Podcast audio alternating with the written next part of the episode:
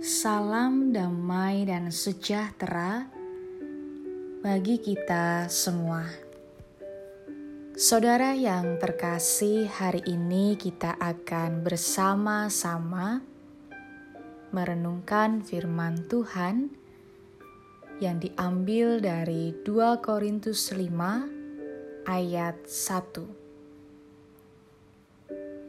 Karena kami tahu bahwa jika kemah tempat kediaman kita di bumi ini dibongkar, Allah telah menyediakan suatu tempat kediaman di surga bagi kita, suatu tempat kediaman yang kekal yang tidak dibuat oleh tangan manusia. Kediaman yang kekal.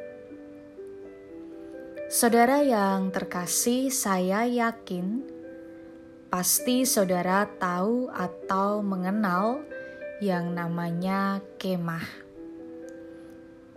Kemah adalah tempat tinggal sementara karena keadaan darurat atau keperluan yang lain. Misalnya, ketika terjadi gempa bumi, masyarakat diungsikan ke kemah. Setelah situasi normal, mereka kembali lagi ke rumah. Atau misalnya, dalam kegiatan pramuka, ada pun juga yang membuat kemah. Di mana kalau kegiatan kemah di pramuka sudah selesai, kemah itu akan dibongkar. Inilah yang disebut kemah. Paulus menggambarkan kehidupan manusia sebagai suatu perjalanan. Berhubung hidup ini sebuah perjalanan, tidak selamanya kita tinggal di dunia ini. Sebuah perjalanan tentu memiliki tujuan, dan tujuan perjalanan kita adalah tempat kediaman di surga. Selama dalam perjalanan di dunia ini, kita tinggal sementara dalam kemah, yaitu tubuh yang fana ini. Berhubung sifatnya sementara, kemah ini sewaktu-waktu bisa dibongkar, yaitu pada saat kita tidak bernafas lagi dan hidup kita selesai di dunia ini. Namun, perlu satu hal yang kita yakini dan lakukan, bahwa kita tidak perlu takut dan khawatir, sebab Allah telah menyediakan sebuah tempat kediaman yang kekal bagi kita, yaitu tubuh yang mulia di surga. Hal inilah yang semestinya membuat kita bersuka cita, sebab selama kita masih di dunia ini, kita mengeluh karena banyaknya tekanan hidup.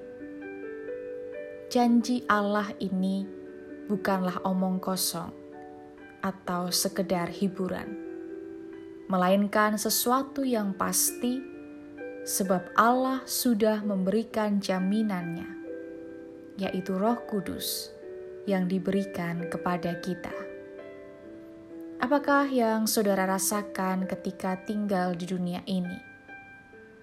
Merasa nyaman atau tidak nyaman di dunia ini? Ingatlah, semua yang ada di dunia ini sementara. Hidup kita hanya sementara. Kata orang Jawa, mung mampir ngombe nanti akan dibongkar dan diganti dengan yang baru, termasuk tubuh dan kehidupan kita. Maka jalani hidup ini sebaik mungkin, dan jangan takut dan khawatir akan sebuah kematian, karena Allah menyediakan kediaman yang kekal di dalam kerajaan surga.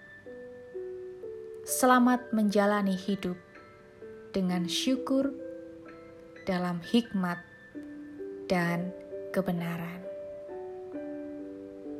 Tuhan Yesus menolong dan memberkati kita. Amin.